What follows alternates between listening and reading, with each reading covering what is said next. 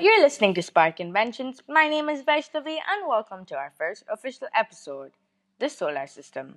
Now, today's episode is all about answering the question and explaining what the Solar System actually is.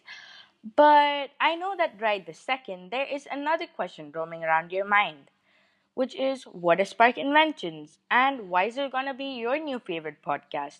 Sadly, we do not answer that question in this episode. But that doesn't mean that we leave your curious mind unanswered. You can get the answer on all about Spark Inventions in our official trailer. So if you haven't heard that out yet, please pause this podcast and listen to it. But if you have, keep on listening. So what are we going to be discovering about today? We are going to be discovering about the solar system. But how do we get to discover about the solar system if we are here on Earth? Of course, if there is not a possibility that one of our listeners, or a few of them actually, are aliens.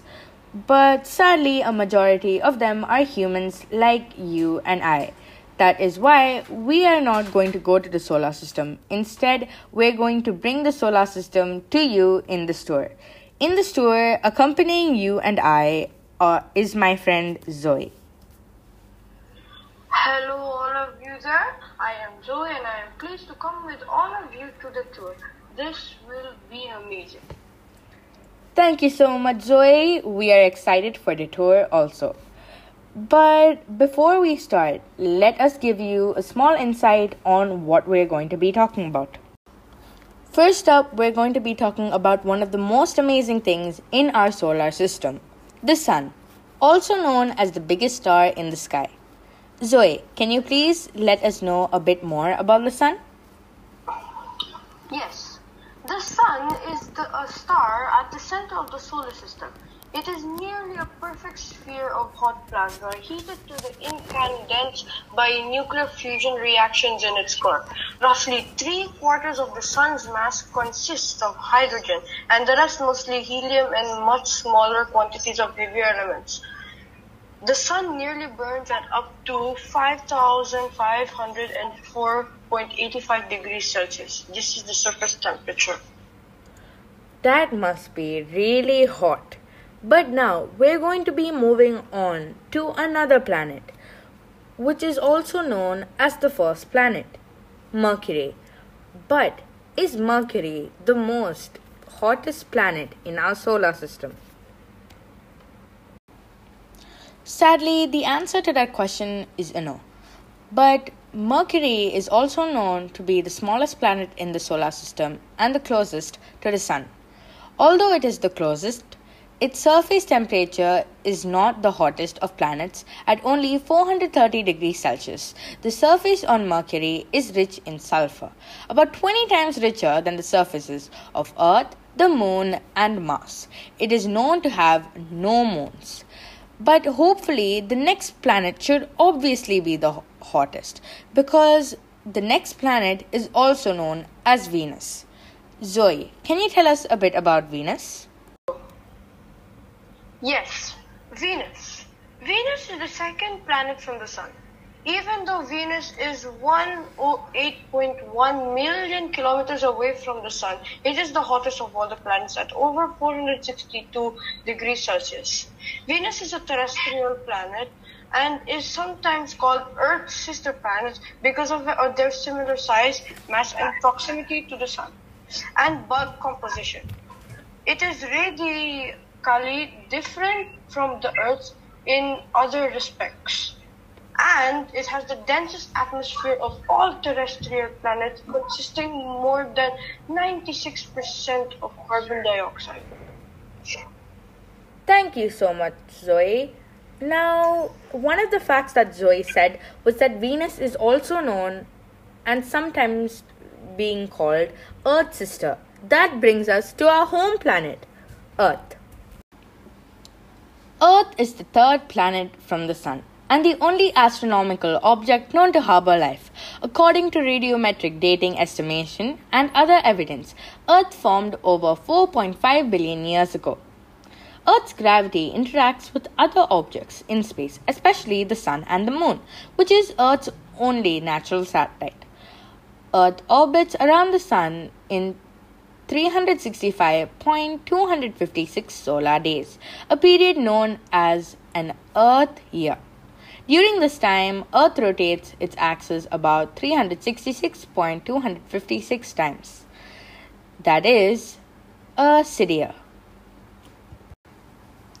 Next, we are going to be talking about a famous planet. How famous? Very famous. Being starred in a movie called The Martian and other movies, and also being a hotspot for experiments such as the Hope Probe from United Arab Emirates, this Martian fl- uh, planet might be even famous than most celebrities. Zoe, please tell us more about Mars. Yes, Mars. Mars is the fourth planet from our Sun and the second smallest planet in our solar system, being only larger than Mercury. In English, Mars carries the name of the Roman god of war and is often referred to as the Red Planet. The latter refers to its effect of the iron oxide prevalence on Mars's surface, which gives it a reddish appearance. Distinct among the astronomical bodies visible to the naked eye, Mars is a terrestrial planet with a thin atmosphere with surface uh, features reminiscent of the impact craters of the moon and the valleys and deserts and polar ice caps of the Earth. The days and seasons are comparable to those of Earth because the rotational period as well as the tilt of rotational axis relative to the ecliptic plane are similar. Thank you so much, Joy. But now we're going to be talking about another thing in the solar system, which might be even more interesting than Mars. The asteroid belt, something kind of like a border separating the terrestrial planets from the ice giants and the gas giants.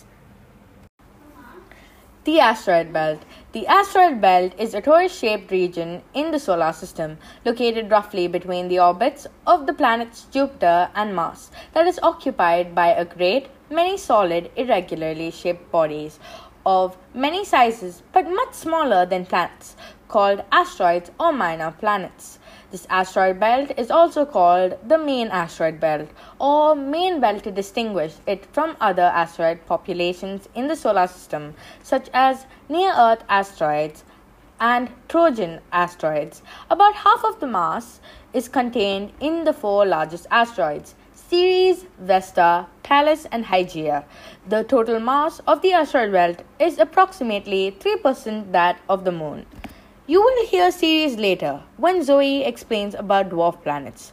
But before that, let's talk about the second half of the solar system, the ice and gas giants.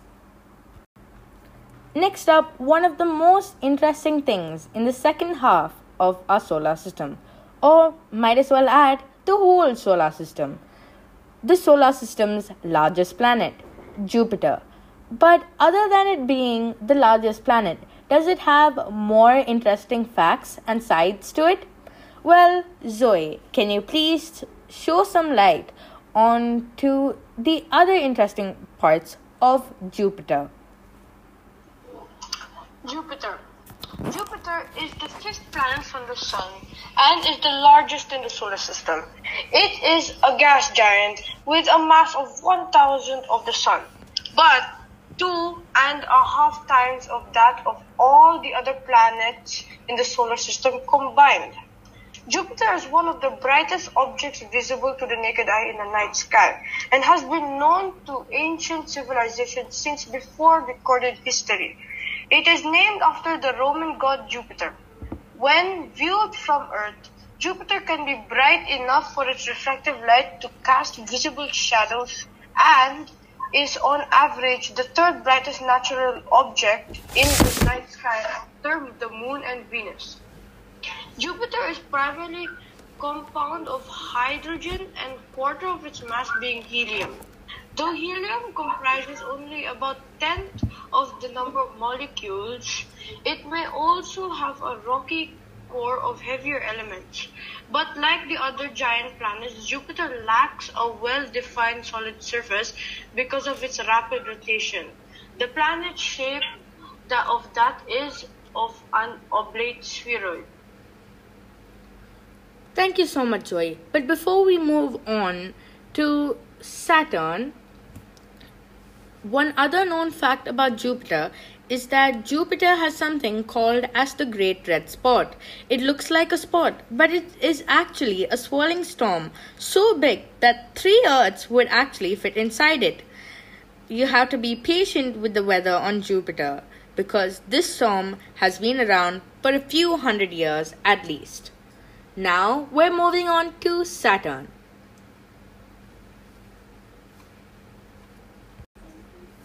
Saturn is a famous planet too, but which one's more famous, Mars or Saturn? Hmm. In my opinion, it's actually Saturn, because if someone's asked to draw a planet, the two first planets that they will draw is either our home planet, the Earth, or Saturn because of its distinctive rings. But Saturn has more sides than just the ring. Saturn is the sixth planet from the Sun and second largest in the solar system after Jupiter. It is a gas giant with an average radius of about nine times that of the Earth. It only has one-eighth the average density of Earth. However, with its larger volume, Saturn is over ninety-five times more massive. Saturn's interior is most likely composed of a core of iron, nickel, and rock. Rocks such as silicon and oxygen compounds. Its core is surrounded by a deep layer of metallic hydrogen, an intermediate layer of liquid hydrogen and liquid helium, and finally a gaseous outer layer. Saturn has a pale yellow hue due to ammonia crystals in its upper atmosphere. An electrical current within the metallic hydrogen layer is thought to give rise to Saturn's planetary magnetic field, which is weaker than the Earth's.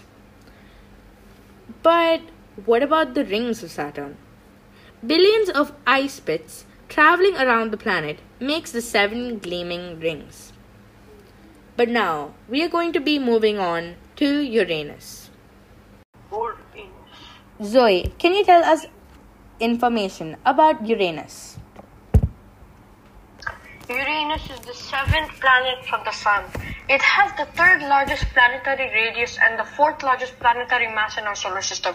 Uranus is similar in composition to Neptune, and both have bulk chemical compositions which differ from that of the larger gas giants Jupiter and Saturn.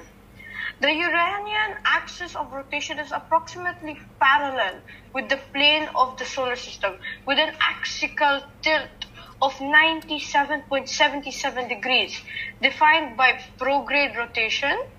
This gives it seasonal changes completely unlike those of the other planets. This ninety-seven degree tilt was thought to be done by a huge planetoid, more known as an asteroid, hitting the topmost part of Uranus, tilting it significantly. Tilting? How much tilting? Tilting enough to make Uranus revolve around the Sun sideways. We'll speak more about why Uranus revolves around the Sun sideways in another episode. But now, moving on to something known as the coldest planet, and one which also has rings like Saturn, Neptune. Neptune. Neptune is the eighth and farthest known planet from the Sun. In the solar system, it is the fourth largest planet by diameter, the third most massive planet, and the densest pl- giant planet. It is seventeen times the mass of Earth, slightly more massive than it is near twin Uranus. Neptune is denser and physically smaller than Uranus because its greater mass causes more gravitational compression of its atmosphere. The planet orbits the Sun once every one hundred sixty-four point eight years at an average distance of thirty point one A U, which is also known as four point five billion kilometers. Like Jupiter and Saturn, Neptune's atmosphere is composed primarily of hydrogen and helium, along with traces of hydrocarbons and possibly nitrogen, though it contains a higher proportion of ices such as water, ammonia, and methane. However, similar to Uranus, its interior prim- is primarily, primarily composed of ices and rock. Neptune too has four rings made out of dust, but all of them are much fainter and darker than Saturn's rings. Next up, we have dwarf planets. Previously, while talking about the asteroid belt, we had mentioned something called Ceres. Over there, we had explained shortly that Ceres was actually a dwarf planet, but then we had promised that we would give an exclusive on dwarf planets. So here it is, the exclusive on dwarf planets by Zoe. A dwarf planet.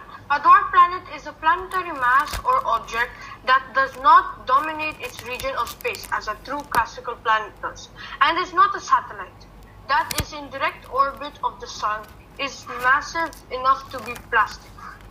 For its gravity to maintain its hydroplastically equilibrious shape, usually a spheroid, but has not cleared the neighborhood around its uh, orbit of other material. The prototype dwarf planet is Pluto. The number of dwarf planets in our solar system is unknown, as determining whether a body is in a hydroplastic equilibrium requires a close observation. The half dozen largest candidates have at least one known moon, allowing determin- uh, determination of their masses and an estimate of their densities. An interest of dwarf planets to planetary geologists is that being possibly differentiated and geologically active bodies may display planetary geology. Examples of dwarf planets are Pluto, Ceres, Eris, Makemake, and um, Haumea. Now, one thing that we can understand was that that was the end of our trip. We hope that you enjoyed this ride all around the solar system, and we will be back very soon in order to show you guys our next episode, Eclipses. Stay curious and keep exploring.